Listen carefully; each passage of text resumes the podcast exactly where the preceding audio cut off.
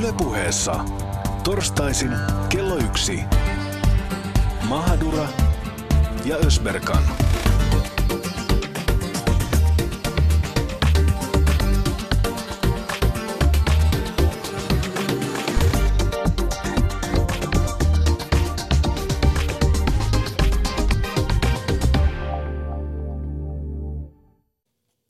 Ensimmäisiä työpaikkojani TV-alalla. Lähden illalla juhlimaan unelmatyötäni baariin. Törmään uuteen pomooni, jonka kanssa olen aiemmin päivällä tehnyt työsopimuksen. Hän työntää minut baarissa seinää vasten ja yrittää suudella ja tunkea kielensä suuhuni. Pakenen paikalta järkyttyneenä. Pahinta on sisintäni kalvava tunne siitä, etten saanutkaan työtä taitojeni tähden, vaan jostain muusta syystä. Seuraavana päivänä ajan hiukseni siiliksi ja pukeudun jatkossa töissä klassisiin työmiehen vaatteisiin, jottei hän tai kukaan muukaan luulisi, että olen tekemässä jotain muuta kuin töitä uudessa paikassa. Toimittaja Marja Veitola. Minut puhuteltiin, koska olin tullut raiskatuksi. Seurakunnan työntekijöiden laivaristeilyllä join liikaa ja toinen seurakunnan työntekijä talutti minut hyttiin nukkumaan.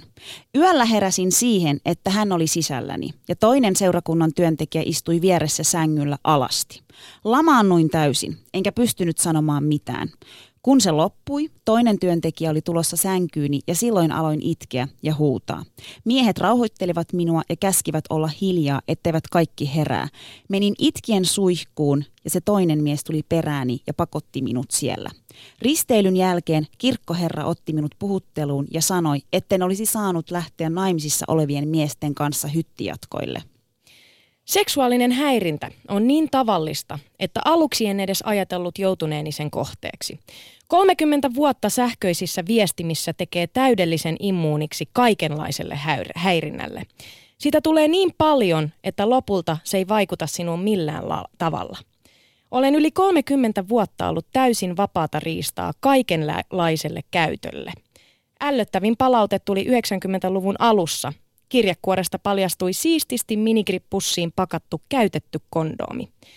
Viidejournalismissa naisten esineellistämin, esille, esineellistäminen legitimoidaan seksuaalista, seksuaalisuutta korostavilla juttukulmilla.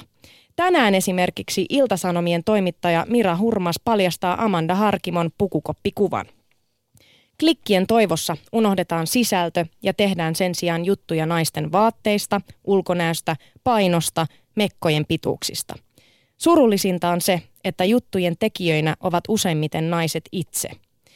Hashtag MeToo-kampanjasta ei valitettavasti ole mitään hyötyä niin kauan, kun Suomen Teuvo Hakkaraiset saavat mellastaa mielensä mukaan ilman seuraamuksia ja naiset kirjoittavat halventavia ja esineellistäviä juttuja toisistaan lehtiin.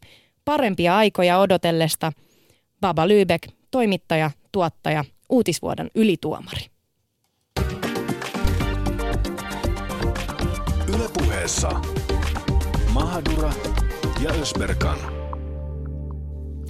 Ja tervetuloa hyvät kuuntelijat vuoden viimeiseen Mahadra Ösberkanin, tai oikeastaan syssyn viimeiseen Mahadra Ösberkin. Tänään aiheena naisten kokema seksuaalinen häirintä ja hashtag MeToo-kampanja. MTÖ ei voi vaieta tästä aiheesta. Ja me koemme, että on myös meidän tehtävä ja velvollisuus ottaa se esille. Ja siksi me tehdään se tänään meidän vikassa jaksossa. MeToo-kampanja nousi megaluokan puheenaiheeksi tänä syksynä. Menestynyt Hollywood-näyttelijä Alisa Milano loi MeToo-tunnisteen, jossa hän kehotti kaikkia seksuaalista häirintää kokeneita naisia vastaamaan viestinsä. Suomen mediassa ei kuitenkaan olla puhuttu kovinkaan paljon siitä, että itse asiassa tummaihoinen Harlemissa kasvanut sosiaalityöntekijä Tarana Burke otti asian esiin ja MeToo-kampanjan jo kymmenen vuotta sitten. Hän perusti sen siis. Miksi kampanja sai juuri nyt tulta alleen, eikä kymmenen vuotta sitten. Tärkeintä tietysti se, että asiasta ylipäänsä puhutaan, siihen reagoidaan. Nimittäin Suomessakin joka, tai, to, joka toinen nainen on kokenut seksuaalista häirintää tämän vuoden sisällä. No missä sitä tapahtuu? No esimerkiksi eduskunnan pikkujouluissa. No miksi sitä tapahtuu? No vähän olin kännissä tyyppisesti. Mitä sille pitää tehdä? Sitä pohditaan kansanedustaja Li Anderssonin, pappi Ilkka Sarjolan sekä nuoren aktivistin Pasilaiti Simajien kanssa. Tervetuloa mukaan. Pau. Pau! Melkoisella äh, aloituksella lähdetään tähän viimeiseen, tämän syksyn viimeiseen ö, lähetykseen ja, ja mä oon aika innoissani tästä samaan aikaan. Mua vähän kyllä rehellisesti sanottuna jännittää. Tämä aihe ja... Aihe, aihe. Niin mä ajattelin, että jännittääkö sua se, että meillä loppuu, loppuu tota, me jäädään lomalle, mutta tuskin. Ei, sitä mä odotan Sitä todella sä paljon. odotat. Mutta siis tämä aihe, Jaamur. Ja, ja nyt kun on, on nostettu tämä hashtag MeToo-kampanja esiin, ja mä oon seurannut keskustelua maailmanlaajuisesti Suomessa, niin, niin yksi asia, mitä mä oon Suomen kontekstissa huomannut, että toki siihen on monet naiset ottanut kantaa, mutta missä on meikäläiset, niin sanotusti? Missä on, missä on Suomen srilankalaiset naiset? Aika vähän ollaan otettu kantaa. No, Mites te? Miten, ai Suomen turkkilaiset? Joo. No aika vähän, mutta mä uskaltaisin väittää, että ehkä myös ö, ei yleistetä, mutta ei, ei ole kauheasti, en ole huomannut hirveän montaa niin kuin Suomen muslimeistakaan lukevani mitään. Ja mun pitää nyt itse sanoakin, mä oon niin kuin, tosi rehellisesti, mähän silloin kun tämä kampanja bongahti. Se oli viikonloppu muistaakseni, kun tämä tuli Twitterissä. Ja sitten maanantaina mun tota, likkakaveri tuli käymään ja me oltiin siinä pihalla istuttiin. Ja, ja tota, se oli, mä huomasin, että se oli laittanut Facebookiin sit aika nopeasti itse sen. Ja tota, sitten se kysyi multa, että, että et, et luiksa ja, ja meinaako te reagoida ja mitä. Ja sitten mä olisin, että niin, no joo. Että, äh, mä menin jotenkin lukkoon. Ja mä tajusin sillä hetkellä, ja mä en ole siis vielä tähänkään päivän asti pystynyt esim. Facebookiin laittamaan sitä. Ja, ja mä luin niin kuin, esim. nyt kun me luettiin nämä tekstit tässä Maria Veitolalta ja Baba Lybekiltä ja oli yksi anonyyminen sitten kirkan niin kuin seurakunnan työntekijältä, niin mä mietin, että wow, että miten rohkeita, mutta mä en pystynyt laittaa Facebookiin. Mä laitoin Twitteriin ja arva mitä kävi. No, Mä laitoin Twitteriin ja siellä itse asiassa meidän molempien tämmöinen yhteinen tuttu, joka aina kommentoi asioita, niin se niinku mollas sen saman tien. Syyllistikö? Se syyllisti mua, liiottelua, öö, se nais, naisia, jotka vihaa miehiä. Ja joka ikinä mun läheinen tietää, että mm, mä en vihaa miehiä. No se on kyllä, se on kyllä nimenomaan se on kyllä erittäin Mutta kerrankin, kun mä rohkenin ja uskalsin laittaa, niin sitten mulle laitettiin periaatteessa Niin, sunhan pitäisi olla iloinen ja tyytyväinen siitä, että olet saanut huomioon ja sinua pidetään viehättävänä. Mulla on ihan samanlainen kokemus kuin sulla oli tästä asiasta ja mä aloin niinku miettimään, minkä takia.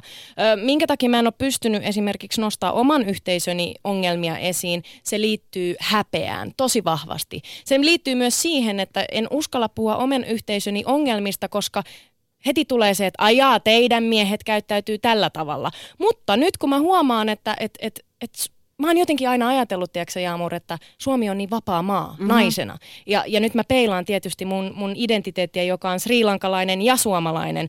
Ja, ja Sri Lankassa mä en voi ke- mennä kävelylle yksin naisena. Mulla on aina miespuolinen serkku mukana, aina setä mukana. Ja mä oon, niin kuin, se on jollain tavalla, mä oon kokenut sen ahdistavana, että Suomessa mä saan kuitenkin olla vapaa.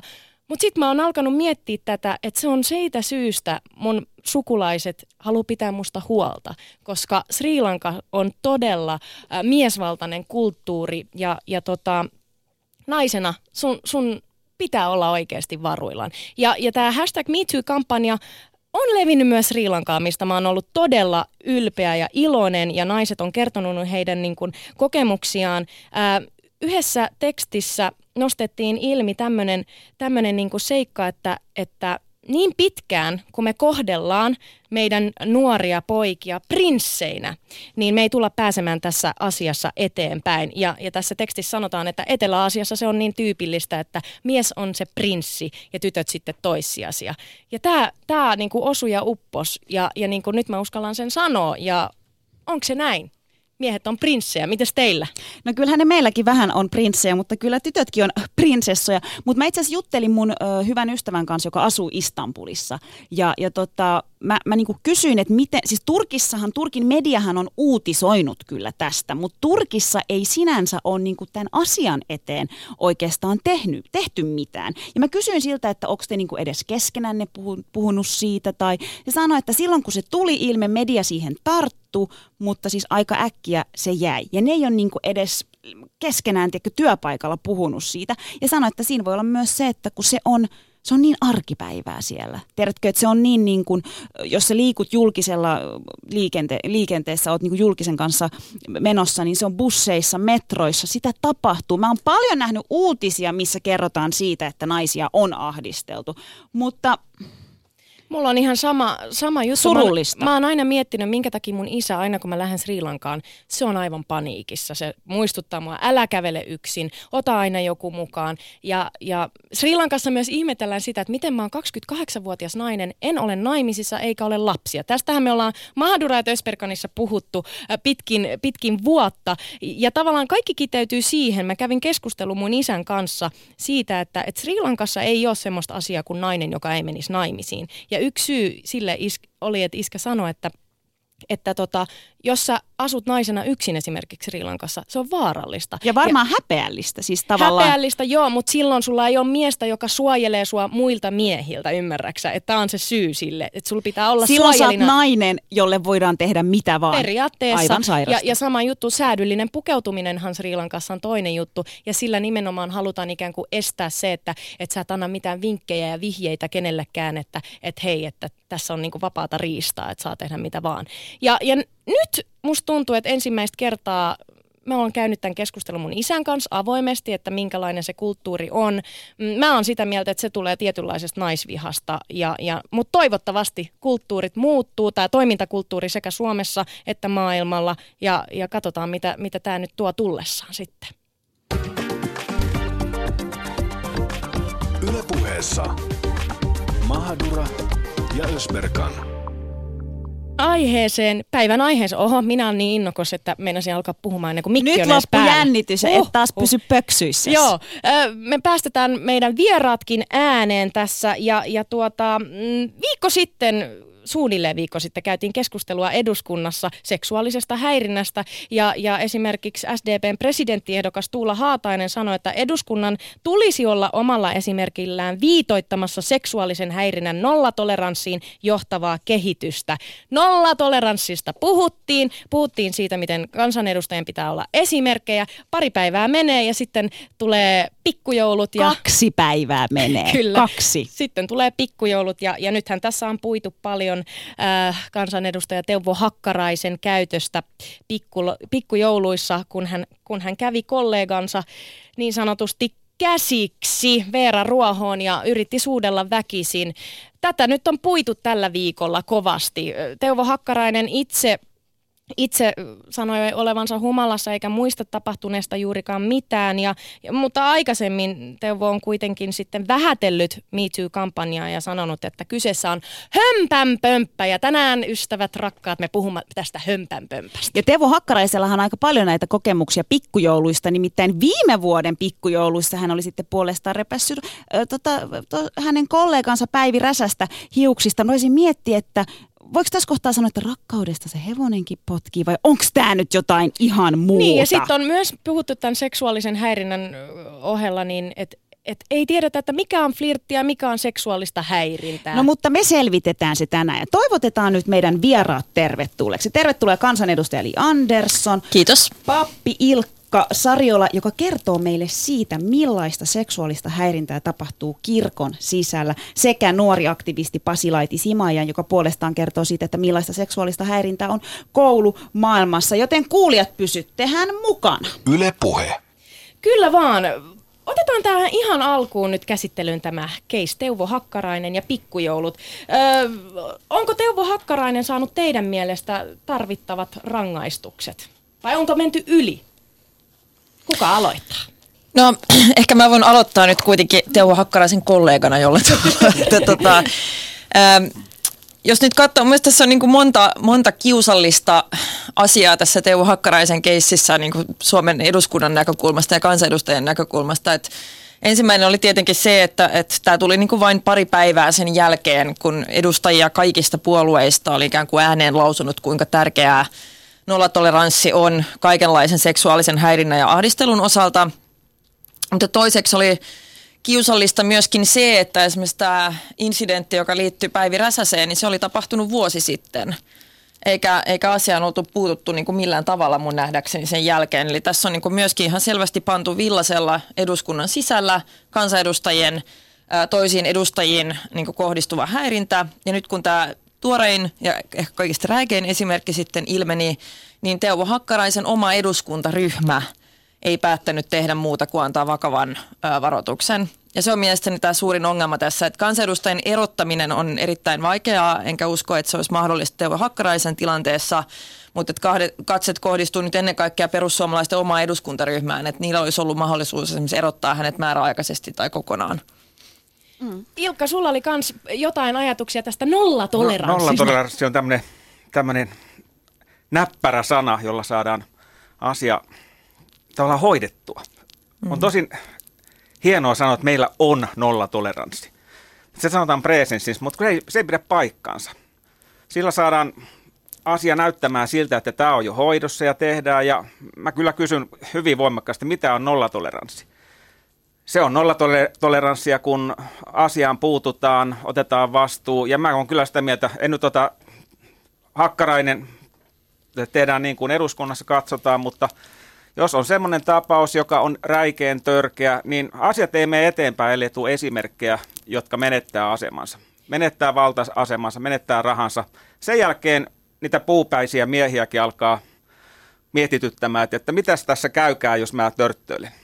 Ja tavallaan tuommoinen, että nyt kun se tapahtuu niin kuin eduskunnan sisällä, joka on kuitenkin, että nyt kaikki tietää siitä ja kaikki kuuli siitä, niin sieltähän päästä pitäisi aloittaa tekemään. Mm. No mutta mitä mieltä te olette siitä, koska tavallaan Teuvo Hakkarainenhan on myös saanut vähän sympatiaa tämän uutisen niin kuin ohella, että, että no sattuuhan sitä. Ja, ja kännissähän sitä voi sattua kenelle vaan. Totta kai, kyllähän Passu, niin kuin mekin Pasilaiti. alkoholia juodessa joudut, tehdään muka mi, mitä kaikkea. No eihän todellakaan, mutta mitä niin kuin tavallaan se, mitä Teuvo Hakkaraiselle nämä sympatiaviestit ja kaikki, mitä ajatuksia se herättää? Aika karuja, kun miettii, että ihminen tekee, ihminen tekee semmoisen asian, ää, tai jos nyt otetaan kokonaan pois, että tästä on käyty keskustelu kaksi päivää aikaisemmin, ja että myös Teuvo Hakkaraisen puolueen jäsenet on ollut silleen, että tämä on väärin, ää, ja hän menee tekemään jotain tällaista, niin otetaan se kokonaan pois ja miettiä, että niin kuin miten hyvin niin kuin, ihminen, joka on kuitenkin saanut jonkinlaisen kasvatuksen ja joka kuitenkin on jonkunnäköinen osa tätä yhteiskuntaa, joka ehkä luultavasti osaa pelata yhteisillä säännöillä tai sitten ei, niin miksi ei vaan mahdu niin kuin mun ymmärrykseen, että jos on niin kuin normaali ihminen, niin minkä takia, jos otetaan pois kokonaan se eduskuntakonteksti, ja sitten myöskin se, että, se, että siitä ei rangaistu, niin kuten Ilkka sanoi, että se olisi niin kuin tosi hyvä semmoinen ennakkotapaus, jos niin voi sanoa. Niin, tämä niin kuin sympatia, sympatia-asia, niin, niin kuin ne ekat ajatukset, mikä se mussa herättää, on se, että ää, valitettavasti usein niin kuin samat tahot – jotka esimerkiksi jossain maahanmuuttopoliittisessa keskustelussa haluaa esiintyä tällaisena niin naisten oikeuksien puolustajina. Sitten kuitenkin niin Keisteu Hakkaraisessa on niin ensimmäisenä osoittamassa sympatiaa miehelle, joka on syyllistynyt siis hyvin todennäköisesti rikokseen, siis pahoinpidellyt toista naista seksuaalisesti ahdistelusta työpaikallaan. Niin kyllä tässä on tämä niin syvä, syvä ristiriita mun mielestä, mitä tulee niin suhtautumiseen, suhtautumiseen naisten oikeuksiin ja naisten koskemattomuuteen, joka on niin läpileikkaa ainakin sitä jengiä.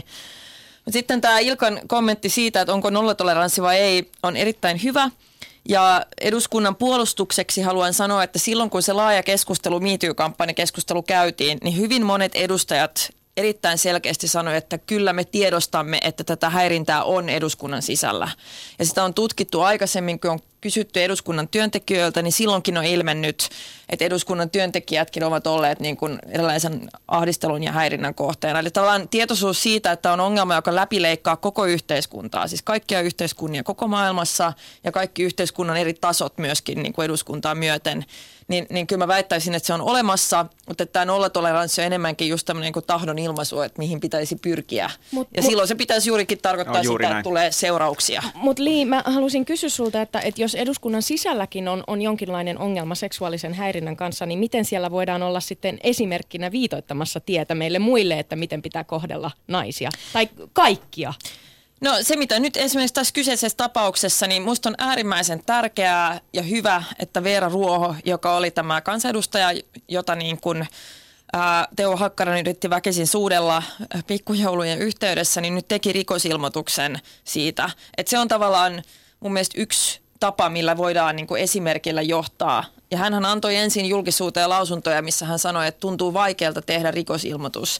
Ja se on varmaan niin tyyppi esimerkki siitä, että miten useimmille ihmisille, jos kyse on sun työkaverista tai lähipiirissä olevasta ihmisestä, niin totta kai se kynnys on korkea, mutta se kynnys pitää saada madaltumaan, koska muuten me ei pystytä kunnolla puuttumaan tähän, tähän niin ongelmaan. Ja sitten toinen on tietenkin se, että Hakkaraisella olisi tullut, tullut vähintäänkin määräaikainen erottaminen eduskuntaryhmästä, että mielestäni se olisi myöskin ollut esimerkillä johtaminen. Pasi Laiti. Niin, aivan siitä eduskunnassa käydystä keskustelusta, niin mitä mulle jäi eniten mieleen oli se, että ö, puhuttiin, että meillä on jo ne työkalut, mutta niitä ei ole käytetty. Mutta sitten pitäisi myös puhua siitä, että voisiko näitä työkaluja, kuten esimerkiksi Suomen lakia, ö, jotenkin muokata sillä tavalla. Esimerkiksi raiskauksen tunnusmerkistön pitäisi niin kuin, määrittyä sen ö, suostumuksen mukaan eikä käytetyn väkivallan mukaan. Et, niin kuin, kyse on semmoisista rakenteellisista uudistuksista.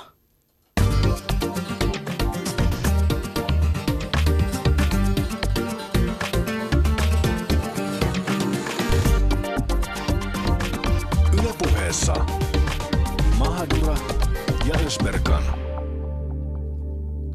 Ja puhutaan tänään tosiaan, hyvät kuuntelijat, hashtag MeToo-kampanjasta. Maara Ösberganin vika-lähetys ja päräytetään kunnolla. Studiossa vierana kansanedustaja Lee Andersson, pappi Past- Ilkka Sarjola sekä akti- nuori aktivisti Pasilaiti Simajan. Ja, ja koska seksuaalinen häirintä on nyt sekoitettu aika vahvasti tämän flirtin kanssa, sehän voi olla, että Hakkaraisella on mennyt vähän niin kuin sekaisin, että kummasta nyt sitten on kyse, niin me nyt ajateltiin, että käydään tämmöinen nopea niin kuin flirttailemisen ja seksuaalisen häirinnän ABC, ja tavallaan niin kuin tehdään kaikille selväksi, että, että tota, et sitten me voidaan ottaa tämä flirttikeskustelu pois tästä ja jatkaa sitten puhum, puhumista niin kuin oikeasta, niin lyhyt tämmöinen ABC, ja te olette tietysti, Pasilaitio viittaa, ihanaa, kerro.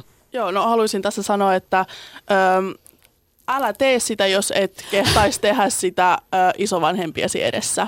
Well done. Hyvin sanottu. Se, se on hyvin se on aika ja, hyvä. Ja aloitetaan tällaisella niin kuin ohjenuorasella, että et, et mitä ei kannata tehdä, ei pikkujouluissa, ei työpaikalla, ei koulussa, ei kirkossa, ei bussipysäkillä. Li Andersson, A. No A, kenenkään fyysistä koskemattomuutta ei loukata, piste. Se on niin kuin aivan päivänselvä asia ja se koskee kaikkia tilanteita, olkoon bussipysäkki, pikkujoulu, mikä vaan. Siis että toista ihmistä ei kosketa ilman sen lupaa, piste. Mutta jos on, on, on jotenkin herkullinen äh, ei, asu päällä. Ei ole, niin kuin, ei ole mitään poikkeuksia siihen sääntöön, että se on niin kuin aivan päivänselvä. Sitten sit toinen on tämä niin kuin puhe, niin, niin, nyt on, kato, be, be, nyt on seuraava vuoro, mutta sä Joo. saat kyllä lisää sanottua. No, no sano vaan tämän a Sä sano sitä nyt se A, Ilkka, B, mutta voit ottaa tuolta liiltäkin sen tietysti. Niin joo, häirintä ja ahdistelu, seksuaalinen häirintä, seksuaalinen ahdistelu, niin kannattaa kuunnella suomen kielen sanoja. Häirintä on se, mikä häiritsee, ahdistelu on se, mikä ahdistaa. No mistä voi tietää, että jos se kuitenkin no jos, esittää vaikeasti tavoiteltaan se, mm, se Jos toinen henkilö. sanoo ei, niin se on vaikka silloin se tarkoittaa ei. Siinä on ihan semmoinen yksinkertainen neuvo. Oho, se on näin yksinkertaista. Mm. No jos olen kiinnostunut kollegastani, opiskelukaverista tai vaikka naapurin tädistä, niin miten voin lähestyä kunnioittavasti? A. Pasilaiti. Käytöstavat. Käytöstavat. B. Li Andersson. Ilmaisemalla kohteliaasti ja iloisesti sun kiinnostuksesi ja sitten kunnioittaa sen toisen vastausta myöskin, vaikka se olisikin kielteinen. No voisit sä antaa esimerkin, että mikä on kohteliasti ilmaistu? No voi sanoa silleen, että olen kiinnostunut sinusta tai haluaisin mennä kahville. Wow. Olet, no, olet mitä ihana san... ihminen. Mitäs Ilkka? Ihan suoralla puheella, että olen, olen kiinnostunut sinusta. Olet mielenkiintoinen ihminen. Olet vaikka hmm. sanonut sillä haluaisin tavalla tietää lisää. haluaisin tietää lisää. Kerro, hmm. kerro ja näin. Ja... Mutta eikö, eikö fyysistä, niin kun, jos joku on sinun mielestäsi viehättävän näköinen, saako sitä sanoa vai ei? Tai miten sen voi sanoa kunnioittavasti? Jos ottaa huomioon, että kyseessä on joku tuntematon ihminen, niin onhan se nyt silleen niin kuin, ehkä tilannetajua kannattaa käyttää siinä vaiheessa, jos haluaa vaikkapa äh, kehua jonkun hiuksia tai kivoja pitkiä sormia tai vaatteita tai niin kuin yleistä olemusta. Onhan niin kuin tavallaan, että mä oon joskus sanonut, että niin kuin sun ulkoinen olemus viestittää sellaista niin kuin hyvää energiaa, niin kuin tosi Oho. hyvä habitus. Nyt puhuu 19-vuotias niin. Pasilaiti. Hei, pitä, jos vielä niin kuin väännetään rautalangasta ja otetaan niin kuin yksi vielä, että jos haluaa flirttailla, flirttailla, nyt puhutaan vaan flirttaimisesta, niin miten sen voi tehdä syyllistymättä seksuaaliseen häirintään? Kunnioittamalla sitä toista, eli puhumalla kunnioitettavaan positiiviseen sävyyn ja huomioimalla sen toisen fyysistä koskemattomuutta. Mä sanoisin tässä ihan pappina, äh, rakasta lähimmästä niin kuin itsesi ja ihan hyvä ohje siinä kohdassa. Eli tee se, mitä haluaisit itsellesi tehtävän. Niin se on hyvin, hyvin yksinkertainen eettinen ohje. Läpäise itse asiassa aika lailla kaikki uskonnot. No just sanoa, että siellä meidän muslimimaissakin sanotaan kyllä, to, to, että älä tee sitä, mitä et halua toiselle, niin kuin älä tee toiselle sitä, mitä et haluaisi itselle tehtävän. Aivan, joo. Pasilait. Mutta paitsi jos, tai niinku, sit kannattaa varmaan myöskin katsoa peiliä ja miettiä, että mitä itse haluaa ja mitä, mm. mi, mihin vetää ne omat rajat ja että mitä, mitä on valmis sietämään toiselta ihmiseltä. Että jos itse haluaa, että joku tulee spontaanisti halmaan, niin ei voi olettaa, että hei, toi mun kaveri varmasti myös tykkää siitä, kun tryntää sen päälle. Hyvä pointti. Hyvä, kiitos. Ylepuheessa Mahadura ja Ösberkan. Mennään tosiaan nyt hyvät ystävät, rakkaat kuulijat ja meidän ö, asiantuntevat vieraamme. Mä oon välttänyt sanaa ihanat vieraat, mutta nyt mä sanon asiantuntevat. Puhutaan seksuaalisesta häirinnästä syvemmin. Nyt kun saatiin toi flirttikeskustelu heitettyä tonne pois, niin, niin mitä me oikeastaan tarkoitetaan, kun me puhutaan seksuaalisesta häirinnästä? Li, sä voit ehkä avata sitä, että puhutaan toisaalta seksuaalisesta ahdistelusta, joka on kriminalisoitu jo Suomen laissa. Sitten on seksuaalinen häirintä, jota ei ole vielä kriminalisoitu vielä. Mikä on näiden kahden asian ero? No siinä on tällainen niin kuin lain näkökulmasta niin on tavallaan haettu tämmöistä asteeroa, että puhutaanko niin kuin fy, tavallaan taas kerran niin kuin fyysisen koskemattomuuden loukkaamisesta, sen kaltaisesta väkivallasta toista kohtaan, vai puhutaanko esimerkiksi tämmöisestä sanallisesta häirinnästä enemmänkin. Mutta nämä on siinä mielessä nämä aika vaikeita niin kuin asioita myöskin niin kuin tehdä jotain hirveän niin, tavallaan selkeitä rajanvetoja. Että totta kai niin kun tilanteita on paljon. Musta ehkä oleellisinta, jos miettii lainsäädäntöä, on se, että me saataisiin tämä rikosilmoituksen niin kynnystä alenemaan. Koska tota, Mä näin jotenkin itse, että, että mitä äh, tässä sanottiin aikaisemmin, että pitää saada tämä suostumuspykälä esimerkiksi raiskauslainsäädäntöön, niin mä kannatan sitä itse, mutta musta on hyvä tehdä selväksi samalla, että se ei vielä ratkaise kaikkia ongelmia, jotka tähän ilmiöön liittyy, koska edelleen tämä oikeusprosessi voi olla sille uhrille erittäin raskas ja vaikea, ja edelleen meillä on tämä sama ongelma, mikä tulee – tulee siihen ihmisten niin kuin uskallukseen ylipäätänsä tehdä ilmoitusta ja kertoa asioista. Tämä on tavallaan myöskin ongelma, mitä pitää niin kuin rakenteellisesti ratkaista yhteiskunnallisen ilmapiirin muuttamisen ja just tällaisten niin kuin esimerkkien kautta. No mitä te olette mieltä siitä, että pitäisikö esimerkiksi tällainen halventava puhe toisen sukupuolesta, vihjailut, seksuaalisesti värittyneet vitsit tai vartaloa ja yksityiselämää koskevat äh, puheet kriminalisoida? Pitäisikö ne kriminalisoida? Mitä miel- miel- mieltä on Ilkka?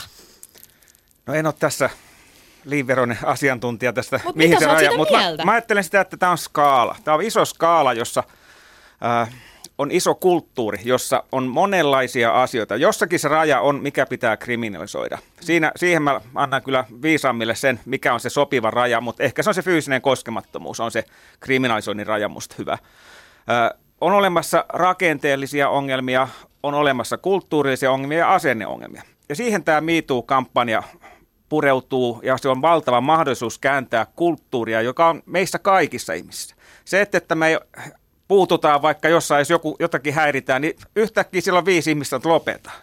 Se on kulttuurista. Asennetta on se, että, että mietitään omalla kohdalla, voi vitsit, mitäs mä oon vaikka äijänä tehnyt. Mä oon siis nuorena pentuna ala-asteella ollut kopelointiporukoissa. Häpeän sitä suunnattomasti. Mutta se on asennetta myöntää se, että näin tein, jatkossa en tee.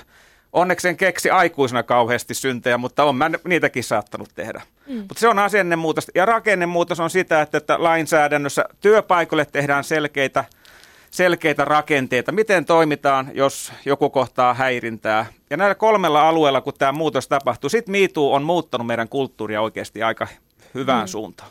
Tässä paljon, aika paljon puhutaan siitä niin fyysisestä koskemattomuudesta, mutta mut mitä esimerkiksi Pasilaiti, sulla on koulumaailmasta kokemuksia siitä, että mitä se niin verbaalinen häirintä voi, voi niin aiheuttaa. Pitäisikö sun mielestä äh, verbaalista häirintää rangasta jollain tavalla? Kerro se sun koulu, koulumaailmassa, ko, ko, mitä sä oot kokenut siellä. Öö, no, jos puhutaan verbaalisesta, niin nyt lukioaikana, niin on ollut enemmän, tai on ollut itse asiassa fyysi, fyysistä koskemattomuutta ei ole loukattu, mutta sitten just se, että niinku on verbaalisesti tai niinku on sanottu to, tosi outoja ja pahoja asioita. Ja yksi niinku ehkä tragikoominen esimerkki on se, että ää, ää, mä oon koulussa siis toiminut opiskelijakunnan hallituksen puheenjohtajana ja pitänyt tämmöisiä niinku tiedotustilaisuuksia auditoriossa ja sitten sen jälkeen sain kuulla, että joku ää, itseäni pari vuosikurssia nuorempi poika oli, tai niin kuin poikaporukka oli ollut silleen, että ö, ton passun pitäisi saada munaa, että se rauhoittuu. Ja sitten siinä oli vähän, että mä en tiedä, että siinä vaiheessa, että pitäisikö mun niinku nauraa vai niinku suuttua ja mennä näiden poikien puheille. Ö, mutta kyllä mä tiedän, että koko koulu siinä vaiheessa, niinku, mä otin tämän aika vahvasti esille sitten myös niinku, omassa siinä kaveripiirissä ja sitten niinku, laajasti siellä koulussa ja sitten vielä opettajalle – niin, mitä, mitä opettaja sanoi? No se oli vähän semmoinen, tietty, kun on semmoisia kokouksia, missä asiat merkitään tiedoksi, että siitä puhutaan ja se on vaan silleen, jes, kiitos, siirrytään seuraavaan asiaan. Niin se oli semmoinen. Niin ja nyt, nyt herää siis kysymys, että, ja monihan sanoo, että no mitä, eihän se niin kuin pahaa kenellekään. Sitten ei jää mitään jälkeä, kun sä heität jotain kommenttia. Ei siis totta kai verbaalinen häirintä voi jättää niin todella syviä jälkeä ja traumaja. Että jos me nyt verrataan sitä sellaiseen käsitteeseen kuin kiusaaminen, joka on kuitenkin ihan yleisesti niin kuin tiedostettu, että miten niin kuin vakava paikka, miten vakavaa henkistä väkivaltaa siinä voi olla kyse niin kuin sen yksittäisen ihmisen näkökulmasta, niin tavallaan ehkä vertaisin sitä siihen, että kyllähän ihmiset suhtautuu hyvinkin suurella vakavuudella kiusaamiseen ja sen niin kuin lopettamiseen kouluissa. Ähm, se, mikä on to- toki niin kuin, on haast- siis nämä on niin kuin vaikeita kysymyksiä ja siitä mielessä niin kuin vaikeita ratkaista myöskin, että jos miettii tätä keissiä, mitä sä toit esille tässä, että miten olisi pitänyt toimia, niin ensinnäkinhän se on osoittaa erittäin mun suurta rohkeutta ja on niin kuin mahtavan esimerkillistä se, että nostaa esille sen, että sä teet näkyväksi ja sanot ääneen, että nämä tyypit puhui minusta tällä tavalla – et se jo itsessään mun mielestä on sellaista, mitä mä toivoisin, että niin jotenkin isompi osa meistä löytäisi tavallaan sen rohkeuden itsestään, vaikka se on aika paljon vaadittua. Et sitten sillä opettajalla sen pitäisi tietää, miten se toimii noissa tapauksissa. Pitäisi olla joku sellainen koulun sisällä sovittu niin toimintaohjesääntö, että hän tietää, miten hän vastaa sulle ja miten hän ottaa sen asian puheeksi niiden, ää, sen poikaporukan kanssa ja mitä seuraamuksia heille siitä tulee. Et jot, et olen kyllä miettinyt tätä MeToo-kampanjaa ja näitä tarinoita, että mä ollut mukana, tai mut on liitetty useampaa Facebook-ryhmää, missä on ollut näitä ihmisten nimettömiä tarinoita jaettu. Mä oon siis kiinnittänyt itse huomiota siihen, että miten iso osa niistä koskee joko koulu tai, koulumaailmaa tai työelämää. Et kyllähän tässä voisi olla paikka, jos miettii opiskelijajärjestöt, voisi tehdä ministeriön kanssa, opetushallituksen kanssa joku tällainen yhteinen isompi kampanja – jossa tavallaan yhteisesti lähtisi miettimään niin opettaja- kuin opiskelijalähtöisesti, että minkälaisia toimintamalleja kaivataan. Niin, koska kysehän on siis tunnistamisesta, koska jos esimerkiksi koulussa opiskelija ei välttämättä kykene tunnistamaan sitä, ja kun opettaja katsoo sitä tilannetta vierestä, niin ensisijaisesti se pitäisi osata tunnistaa ja sitten, ja sitten puuttua. Et niille tunteille pitäisi, ne pitäisi sanottaa jollain tavalla. Ja siis tavallaan mun mielestä tosi mielenkiintoista myös se, että kun Li sanoit, että missä tämä on nyt noussut niin kuin esiin työmaailmassa ja koulumaailmassa, mutta sitähän on niin kuin nostettu esiin monessa muussakin. Mielenkiintoista jotenkin ehkä se, että miksi me käydään tätä keskustelua just nyt, koska tätähän on tapahtunut niin kuin, pff, kuinka satoja vuosia taaksepäin pitää mennä. Ja puhutaan nyt vähän siitä keskustelukulttuurista, miksi me käydään se keskustelu nyt ja missä, missä kaikella se on nostettu esiin. Mun pitää sanoa Ilkka, että mä niin kuin, ö, yllätyin niin kuin, ja, ja petyin myös toki näistä muistakin, mutta tavallaan miten se on esillä ollut kirkossa. Ja sä olit itse asiassa yksi niin kuin, henkilöistä, joka nosti, ö, nosti sen esiin, mikä, mikä niin kuin, mun mielestä on mielettömän rohkeata ja, ja tavallaan myös arvostettavaa. Ö, teillä oli tämmöinen niin hashtag totuus vapauttaa kampanja kirkossa ja, ja myös tämmöinen niin kuin blogi, missä, missä henkilöt, jotka on kokenut kirkon sisällä seksuaalista häirintää, niin kertoo, kertoo siitä anonyyminä. Ja me luettiin alussa teksti, teksti sieltä ja se oli hyvin rajua. Ilkka siis, mistä, mistä tämä lähti ja miksi nytten vasta kuitenkin? Vai onko tämä ihan uusi juttu kirkossa, eikö aikaisemmin ole ollut vai kerro? Se on ollut piilossa niin kuin – lähestulkoon kaikkialla. Se on se kulttuurinen muutos, mikä on nyt tässä tapahtumassa. Sofi Oksnen taisi sanoa niin, että kameliselkä on nyt katkennut, nyt riittää. on tapahtunut, että nyt yhteiskunta on valmis siihen, me ihmiset ollaan valmiita siihen. Myös kirkko on mun mielestä uskaltautunut varovaisesti siihen, että arkkipiispa Kari Mäkinenkin tuli kirjoituksessa kanssa ulos siinä, että myöntää, että tämä on myös Suomen evankelisluterilaisen kirkon sisällä. Samalla myös puhuttiin nollatoleranssista, että se jo on. No se ei vielä ole ehkä näin pitkällä, siellä ollaan vielä kesken, kesken tässä hommassa, mutta aikamoisen paineen piti saada aikaiseksi ennen kuin tuli kirkon johdolta tämä viesti, että tämä on. Ja tämä lähti täysin ruohonjuuritasolla. Ensin, no lähti tuomio sunnuntai, se on hauska. Mä hermostuin tuomio sunnuntaina siitä, mulla on lähipiirissä hyvin läheinen ihminen, joka on joutunut kirkon sisällä tämmöisen seksuaalisen häirinnän kohteeksi. Omassa työssäni pappina olin tietoinen, että sitä tapahtuu. Mä olin kanssa niin turhautunut. Mulla oli ihan, mulla palo pinna. Mä kysyin, että mitä mä voin tehdä. Mä käännätin Ruotsin arkkipiispa Antti Jakkeleenin kirjoituksia, jos hän ottaa todella voimakkaasti kantaa. Löin sen Facebook-seinälleni ja haastoin samalla arkkipiispaehdokkaat ja henkilökohtaisesti tuntemat piispat.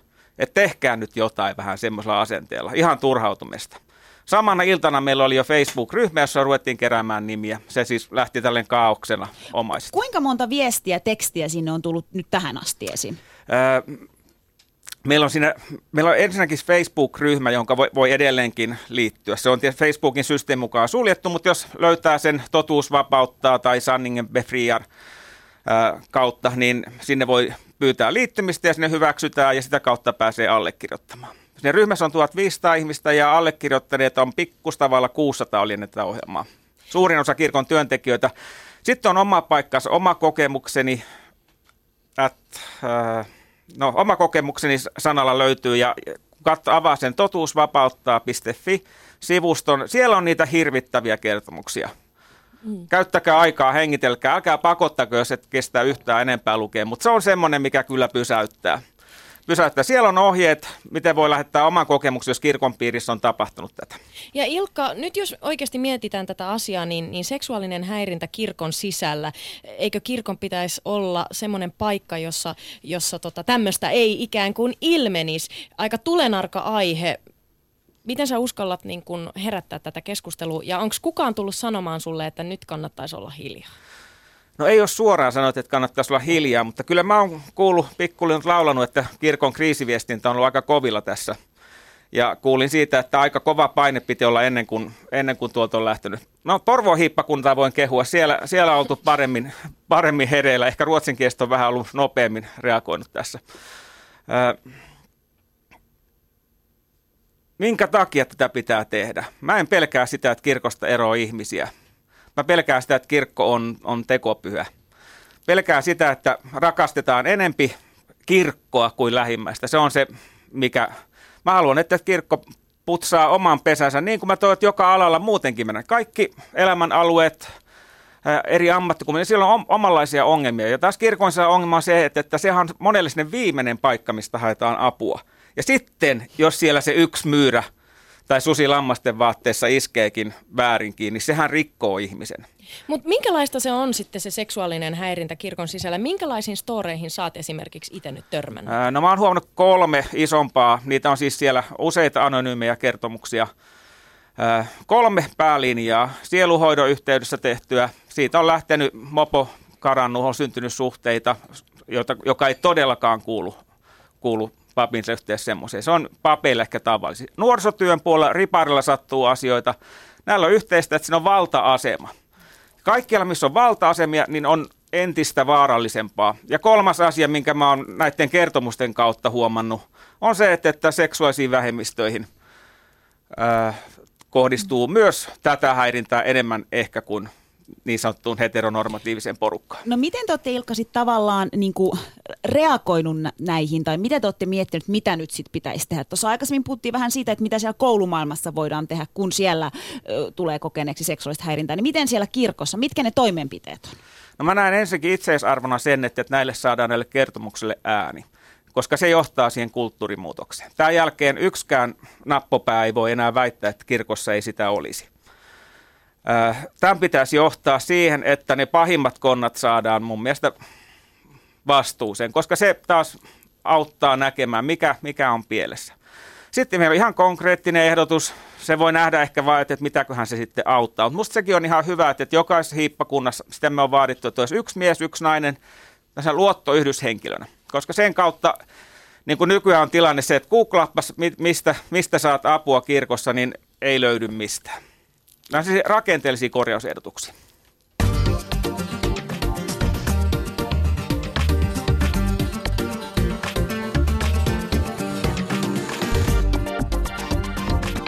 Ylepuheessa Mahadura ja Ösberkan. Hashtag MeToo-kampanjasta puhutaan tänään, hyvät kuulijat, ja, ja jatketaan tästä keskustelukulttuurista. Yksi niin kuin, asia ja aihe, mikä on noussut tässä nyt ilmi, on myös se vastareaktio tälle MeToo-kampanjalle. On sanottu, että tässä nyt liiotellaan, naiset ovat liian herkkiä. Tässä nyt on jonkinlainen noita vainoja ajojahti miehi, joka kohdistuu nimenomaan miehiin, ja naiset käy näitä keskusteluja suljetuissa keskusteluryhmissä, jossa haukutaan miehiä. Mitä te olette mieltä tästä vastareaktiosta ja mitä se kertoo? Voi voi. Sieltä tuli niin suoraan ja rehellisesti. No voi voi. Niin, että niinku, surkaa te siellä poteroissanne, että niinku, ei ole eka kerta, kun ö, joku sukupuoli on suljettu pois kokonaan keskustelusta. Nyt oli jo aikakin sille voi ei. Niinku, tässä on olkapäin, mutta mun Facebook-ryhmään et kyllä saatana pääse. No mä oon kanssa sitä mieltä, että onneksi on myös paljon, paljon miehiä, jotka haluaa muuttaa käytöstään. Ehkä ovat jo muuttanut paljon aikaisemmin ja on myös paljon suoraselkeitä, jotka sanoo myös muille äijille, että nyt riittää. Ja lisäksi aika oli kypsä. Nyt ei tarvi enää. Ilkka, mä, mä, mä haluan kysyä sulta, koska, koska se määritelmä seksuaaliselle häirille, häirinnälle, niin kuin Liitossa aikaisemmin sanoi, se on, se on tosi vaikea. Mikä on sitten häirintää, mikä ahdistelua, mitkä ne seuraamukset siitä pitää olla. Ja, ja se on todettu, että miesten käsitys seksuaalisesta häirinnästä on paljon kapeampi kuin naisen, naisten. Ja se onkin kiinnostavaa, että miten sä esimerkiksi nyt miehenä oot kokenut tämän keskustelun. Aikaisemmin sä sanoit, että sä oot itse joskus syyllistynyt seksuaaliseen häirintään nuorena poikana.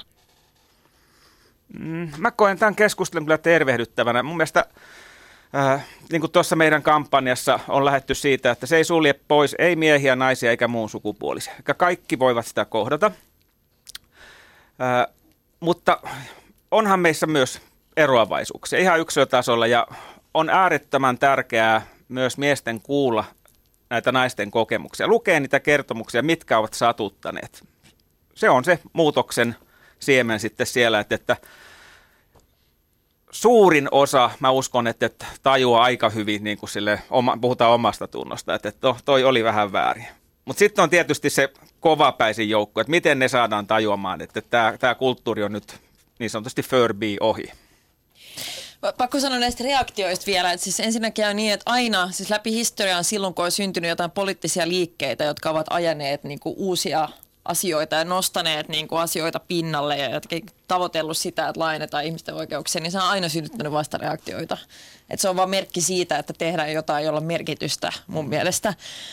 Ja sitten toiseksi, niin mun mielestä pitää sanoa ääneen, että totta kai MeToo-kampanjassa on tämä pelotevaikutus. Siis totta kai sen pitää olla siellä. Mun mielestä on ihan päivän selvää, että miesten pitää, tai siis sanotaan häirintää, häirintään syyllistyneiden pitääkin olla peloissaan nyt. Koska se viesti siinähän on se, että, että jos te teette tällaista tai jos te olette tehneet, niin te tulette jäämään kiinni. Ja ihmiset ei suostu enää olemaan hiljaa, vaan tämä kaikki tulee ilmi ja ne tulee julki. Et, et, tavallaan niin tämä pelotevaikutushan on tässä toivon mukaan myöskin se, joka johtaa niin kuin muutoksiin ihmisten käyttäytymiseen. Ja sitten ihan lyhyesti tavallaan tästä, että onko se vaikea määritellä vai ei. Siis suurin osa seksuaalisesta häirinnästä ja ahdistus ei ole mitenkään vaikea määritellä. Et se on hyvä tehdä selväksi myöskin, että just tämä fyysisen koskemattomuuden loukkaaminen aivan päivän selvää. Mutta jos miettii niin kuin rikosoikeuden näkökulmasta, niin sitten kun mennään tämmöiseen niin kuin sanalliseen häirintään, niin silloin se on ikään kuin nähty ehkä vaikeampana rikoslakiin yksi, yksi kysymys vielä tästä keskustelukulttuurista. Siis tuli tämä vastareaktio, mutta sitten tuli myös tämmöinen niinku tapa, tyyli, miten siitä puhutaan. Mä oon itse ollut aika monta kertaa sellaisessa tilanteessa, missä tehdään vitsiä aiheesta. Ikään kuin, että joku menee halaamaan sen työkaveria ja sitten on se, että hashtag MeToo. Siis sehän, siitähän on jo niin kuin tehty myös vitsiä, että se on liioteltua ja sen kanssa rönssyillä. Mitä ajatuksia tämä herättää teissä? Oletteko te törmännyt tämmöisiin? No, mä, oon, mä oon törmännyt semmoiseen ihan positiiviseen tuolla Kallion kulmilla, kun asu, asun, niin tämmöinen kalliolainen mies ihan pizzeriassa oluttuopi ääressä, niin ne kävi keskustelu ihan vakavasti sitä, että, että miten tässä pitäisi käyttäytyä toisin. Se oli musta aivan mahtavaa, että sekin on kulttuurin muutosta. Mm. Mutta sitten jos me ajatellaan, kun tuossa aikaisemmin mainitsin siitä, että, että jotkut miehet on sanonut, että, mi, että heitäkin on ahdisteltu ö, seksuaalisesti ja, ja häiritty, ö, niin minkä takia tämä on poissulkenut miehet, tämä kampanja? Onko tästä kyse nyt vaan niin naisiin kohdistuvasta ö, häirinnästä, joka toinen nainen on kokenut seksuaalista häirintää, miehiä joka viides? Mun mielestä kampanja itsessään ei ole mitenkään poissulkenut miehiä. Mutta totta kai tässä on myöskin tällainen niin kuin sukupuolittunut ulottuvuus, joka on tullut hyvin selvästi esille tämän kampanjan aikana. Ja se on myöskin yksi tärkeä osa sitä, uh, että nähdään, että tavallaan että naisiin kohdistuvaa häirintää ja ahdistelua on selvästi enemmän. Ja että sillä on myöskin, jos miettii tällaista puhetta esimerkiksi, niin että millä tavalla puhutaan niin kuin naisten ulkonäöstä. Ja se on, oliko se Baba Lübeck tai kuka se oli, joka tavallaan niin kuin kirjoitti tässä tarinassa myöskin siihen, että miten se linkittyy tämmöiseen yleiseen naiskuvaan tai niin kuin tapaan puhua ja käsitellä naisia. Mutta se, mistä Ilkkakin puhui, että esimerkiksi ja seksuaalivähemmistöihin kuuluvien ihmisten kokemukset ja muut, minusta on hirveän tärkeää, että nekin tehdään näkyväksi. Että tässä on tavallaan tämmöinen monen eri ihmisen ja ryhmän kokemuksia esille nostava ote. Ja totuus vapauttaa tässä kampanjassa ei ole suljettu ollenkaan ulkopuolelle. Siellä on ihan yhtä hyvin auki miehille ja muun sukupuolisillekin. Ylepuheessa Mahadura ja Ösberkan. Jos nyt... Oho. Oho. Mites me molemmat lähdettiin tälleen? no aloita sinä. No siis ihan lyhyesti otetaan, aika käy niin vähin tässä, niin kuin rupeaa kymmenen minuuttia tosi, mutta otetaan tähän vielä tavallaan se, että mitkä on ne syyt seksuaaliselle häirinnälle. Eli mistä se seksuaalinen häirintä teidän mielestä johtuu? Pasilaiti. No kuten Li mainitsi, niin siitä tavasta, miten niin kuin naisia nähdään yleisesti. Se, että niin kuin, äm, siinä valta-asemasta ja siitä, että naiset on aina nähty niin kuin heikompana sukupuolena ja semmoiset, ketkä ei niin kuin tavallaan pysty puolustamaan itteensä, mistä myöskin syntyy se pelotevaikutus, että niin kuin, wow, että nämä nämä tyypit kuitenkin niin kuin puhu ääneen tästä. En olisi uskonut. Ihminen äh, häiriköi, koska ei usko jäävänsä siitä kiinni, koska uskoo siihen omaan valta-asemaansa ja siinä, että se on niin kuin liian suuri nähden niin kuin siihen toiseen ihmiseen nähden. Mutta siis nyt me ollaan Suomessa, mikä on niin kuin ta- tasa-arvoinen maa. Onko meillä, niin kuin, eikö meillä naiset muka sitten pysty? Onko niin kuin, vai niin? Mitä mieltä olette? Nyt kuitenkin siis se on jännä, että täällä joka toinen nainen on kokenut seksuaalista häirintää ja me ollaan nyt Suomessa. Mutta kaikissa yhteiskunnissa, siis sellaista yhteiskuntaa ei löydy, missä ihmiset ovat täysin tasa-arvoisessa asemassa keskenään niin kuin vallan näkökulmasta. Että totta kai ne valta-asetelmat näyttää erilaisilta eri paikoissa eri yhteiskunnissa, mutta yhä aivan yhtä lailla Suomessa kuin monissa muissa, niin missä on valta, valpa, valta epäsuhta ihmisten välissä, niin hyvin usein myöskin esiintyy vallan väärinkäyttöä. Ja, jos, ja tämä linkittyy sitten siihen, miksi tästä on ollut vaikea puhua. Että jos sä oot nuori nainen, joka on tullut vaikka uuteen, sanotaan nyt palvelualan uuteen duunipaikkaan ja sun pomo ää, käyttäytyy, ahdistelee sua tai, tai häiriköi, niin totta kai se on tosi vaikea nostaa esille. Tai jos on, sanotaan nyt, aika paljon näitä tarinoita on koskenut tällaisia hyvin vaikutusvaltaisia, mm. niin kuin arvostettuja ihmisiä niin kuin yhteiskunnan eri osa-alueilla, niin niin totta kai niin kuin sen oman tarinan esille tuominen ja itsensä niin kuin likoon laittaminen voi tuntua tosi vaikealta ja haastavalta. Et sen takia just tämä niin tarinoiden, se, että niitä on niin monta, niin se on todella emansipoivaa. Ja, siinähän se niin kuin vahvuus on tässä, että sä et jää yksin, kun uskallat. Mutta siis mo- monessahan myös näissä, esim. siinä mitä luettiin niin kuin kirkon, kirkon sisällä tapahtuvasta ö, tarinasta tai, tai storista, niin tuli mun mielestä esiin se, että et sanotaan, että se on naisen vika ja monestihan niin kuin sano, yleistetään sillä tavalla, että kyse on siitä, että se on naisen vika. Nainen antaa sellaisia viestiä, nainen käyttäytyy jollain tavalla. Mitä Ilkka sanot siihen? No nyt on tärkeä hetki sanoa niin, että syyllisyys täytyy asettaa oikein.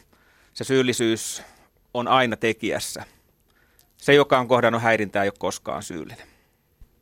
Mun, mun täytyy tässä kohtaa sanoa, siis seksuaalista häirintää on kokenut niin, että mä oon ollut taksissa ja, ja mieshenkilö on laittanut, tai taksikuski on laittanut käden mun reidelle ja hivellyt sitä. Mä oon jähmettynyt ja ajatellut vaan, että mä yritän nyt päästä tästä tilanteesta mahdollisimman ehinnahoin pois. On ollut sairaalassa ö, kotimaassa, jossa, jossa tota, tuommoinen lääkäri sitten on, kun mä oon ollut tiputuksessa, on kysynyt, että haluanko mennä naimisiin hänen kanssaan ja vähän niin kuin, kun minä olen ollut huonossa kunnossa, niin hän on niin kuin lähennellyt. On ollut hierojalla ja, ja on tuntenut, että mies alkaa sitten, tämä mieshieroja on, on laittanut haarovälinsä mun käteen ja hi, alkanut hinkkaa siihen. Joka kerta mä olen jähmettynyt.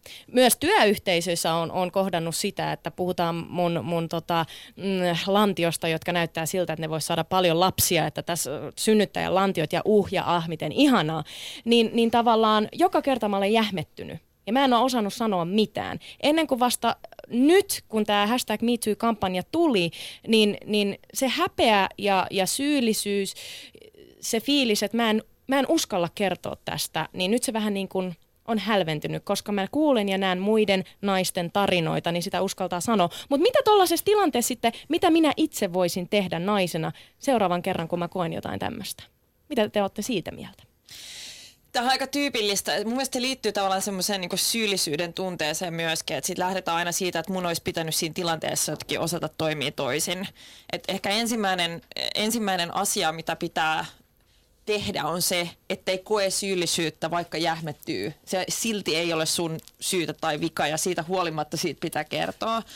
Mutta se, se, mitä tota, varmaan niinku minäkin tunnistan tavallaan vastaavan tyyppisiä tilanteita, en politiikasta, vaan niinku sen ulkopuolisesta maailmasta, missä olen mukana, niin se, mitä mä oon yrittänyt itse, jos edes saa sanotuksi ääneen, että ei, älä, mä en pidä tästä, niin jotenkin niin kuin mulle, mä oon aina pyrkinyt siihen, mutta et joka tapauksessa, vaikka ei saiskaan sanottua, niin musta tärkeintä on se, että ei niin kuin jää kantaa semmoista syyllisyyden tunnetta siitä tilanteesta, että syyllistää itsensä siinä siitä, että ei osannut toimia paremmin. Mutta voisiko tavallaan, niin kuin mä mietin esimerkiksi viihdealalla, elokuva-alallahan niin kuin on, no siis ohjaaja Heidi Linden on kertonut haastattelussa, että hänellä on 40 kertomista naisista, jotka kertoo siitä, että he on niin kuin joutunut ahdistelun ja, ja seksuaalisen häirinnän kohteeksi ja, ja että, että siellä on niin kuin toistuvat samat viisi nimeä ja niitä on yhteensä kymmenen nimeä näitä, näitä tyyppejä siis täällä meillä Suomessa, mutta niitä nimiä hän ei koskaan julkaistu mihinkään. Ja ymmärrän toki, että siinä pitää suojella olla niin kuin, ö, jollain tavalla, mutta esim. Lee ja muut, auttaisiko niin kuin tämmöisessä tapauksessa, koska kuitenkin Teuvo Hakkaraisen keissi nostettiin aika vahvasti esiin. Nyt me tiedetään, mitä siellä tapahtui, kuka sen teki. Mis, mi, miten nämä kymmenen salaperäistä miestä, jotka on niin kuin jatkuvasti häirinnyt, voisiko tämmöinen niin kuin auttaa sitä, että sitten sille tulisi loppu? Siis nimen, nimien tuominen julki varmasti auttaisi siihen. Miksi me ei tehdä sitä sitten? Onko se niin jotenkin niin kuin... Pelko kunnianloukkauksesta, se on aika... Kyllä. Se on se suurin syy, koska se pitää olla niin vedenpitävä. Kyllähän tässä Weinsteininkin tapauksessa, oliko ne vuoden kerännyt, kerännyt tota dataa, että ne ei ollut kunnianloukkaussyytteisiin. No mutta eikö toi nyt sitten ole vähän outoa, että naisia kannustetaan kertomaan ö, omista kokemuksista. Ja sitten kun ne sit, kertoo. Niin sitten, si, sitten siitä voi tulla itselle jotain ongelmia ja voit syyllistyä kunnianloukkaukseen. Niin siinä on ehkä niinku tunnistettavuus. Että eihän niinku, ne Me Too-tarinat, mitä mä oon, niitä on tosi vähän, koska mä oon sillä tavalla suojellut itseäni, niin siellä ei, ei sen miehen tunnistettavuus tai sen häiriköjän tunnistettavuus on aika pieni. Ja mä uskallan väittää, että jos nämä nimet tulee ilmi, niin nämä ihmiset ja tyypit ja miehet kyllä niin kuin va- mahdollisesti, tiedätkö, joutuu luopumaan virasta ja työpaikoistaan. Ja se Entä olisi Teuvo? Niin... Miksei Teuvo? No, katse, ka- odotetaan, odotetaan Pasi Mä en tiedä, epäreilu, mutta tietyssä mielessä katseet kohdistuu myöskin teihin päin, koska tässä Weinsteinin tapauksessa oli kyse siitä, että toimittajat oli tavallaan niin tehnyt aika perustavalla tai perusteellista taustatyötä ja niin pohjustanut sen jutun niin, että pystyi tulemaan niin hänen nimensä kanssa julkisuuteen ilman pelkoa kunnianloukkaussyytteistä tai että se niin oli toimituksellisesti niin vahva keissi. Hmm. Niin heitti pallon siis meille. Okei, okay, napataanko? Se on ehdottomasti hyvä, jos saadaan lisää nimiä kehiin, mutta siinä on töitä. Hei, mennään nyt tähän lopuksi toimenpiteisiin. Ensinnäkin, mitä toimenpiteitä pitäisi laatia poliitikkojen, opettajien, esimiesten, arkkipiispojen, rehtorien, mitä toimenpiteitä nyt pitää laatia, jotta tämä asenneilmapiiri muuttuisi, mistä ollaan puhuttu tässä lähetyksen aikana? No jos mä aloitan paljon niin kun, ä, yhteiskunnan eri osa-alueilla. Se ensimmäinen on tietenkin tämä lainsäädäntö, josta nyt esimerkiksi eduskunnan naisverkosto on nyt jättänyt lakialoitteen liittyen tähän suostumuspykälään raiskauslainsäädäntöön ja sitten sen lisäksi voi tietty tarkastella, että tarvitaanko vielä niin kuin rikoslakiin tätä sanallista häirintää niin kuin selvemmin. Et se on yksi. Sitten toinen on tämä, että millä tavalla julkisessa asemassa toimivat ihmiset sitten toimivat esimerkillisesti just liittyen rikosilmoitusten tekoon, omien tarinoiden jak- jakamiseen, tämän niin ongelman vakavuuden esille tuomiseen ja alleviivaamiseen. Mun mielestä työmarkkinajärjestöjen pitäisi ottaa todella paljon suurempaa roolia tässä, siis niin ammattiliittojen kuin työnantajaliittojen, koska iso osa tästä, näistä keisseistä liittyy niin työelämään ja työelämässä tapahtuu niin hie, vallan niin väärinkäytökseen niin niiden hierarkioiden kautta. Ja sitten toivoisin itse myöskin tällaista opiskelijajärjestöjen ja, ja niin kuin vaikka ministeriön tai niin kuin muiden tällaisten isojen tahojen niin kuin valtakunnallista kamppista, jolla niin kuin tavallaan selkeämmin kiinnitettäisiin huomiota juuri tähän mm. seksuaaliseen häirintään ja tämmöisen sukupuolittuneen niin kuin kiusaamisen ilmiöön. Pasi Laiti, mitä vastaisit tähän? Laitetaan viestiä eteenpäin. On opiskelijajärjestöt on siinä mielessä tuttuja, että on itse vielä pari päivää lukiolaisten liiton toiminnassa, niin ei ole, Parissa ei, ei päivässä ole, saa paljon kuule mm, aikaiseksi. Niin, ei ole eka kerta, kun ei olisi eka kerta ja tehdään niin kuin jotain. Sitten puhutaan panemisesta, Joo. oli meidän aloitteesta. Niin. Koulutusta, koulutusta lisää työpaikoille, se on yksi tekijä. Ja sitten ihan, mä kyllä toivotan sitä kulttuurista muutosta ja kirkostakin puhutaan, että se on me, kirkon jäsenet. Kaikki kuuluu, sieltä se lähtee. Nyt riittää. No mitä sitten yksilön, yksilön tehtävää? Jaamur, mitä sä sanoisit, että mitä kaikki me voidaan tehdä? Kaikki me. No siis ehdottomasti, jos me nähdään, todistetaan tämmöinen tilanne, missä tapahtuu ahdistelua, seksuaalista häirintää, niin, niin siihen... kuin meidän Mahadura Ösperkanin pikkujoulussa meidän, puututtiin. Meidän Mahadura Ösperkanin pikkuissa puututtiin kyllä. Tallinnassa oli, oli kyllä niin kuin yökerhossa, mikä on se tyypillinen, mutta se, että siihen puututaan ja reagoidaan. Hyvä, rakkaat vieraat, kiitos tästä keskustelusta. Tämä oli antoisa Mahadura et Ösperkanin viimeinen keskustelu. Ja rakkaat kuulijat, teidän kanssa me jatketaan ensi keväänä uusin kujein. Kyllä. Kiitos Jaamur muuten syksystä. No kiitos sulle ja tammikuun neljäs päivä taas päräytetään ja tullaan. Olla, olkaahan kuulolla. Kiitos. Kiitos.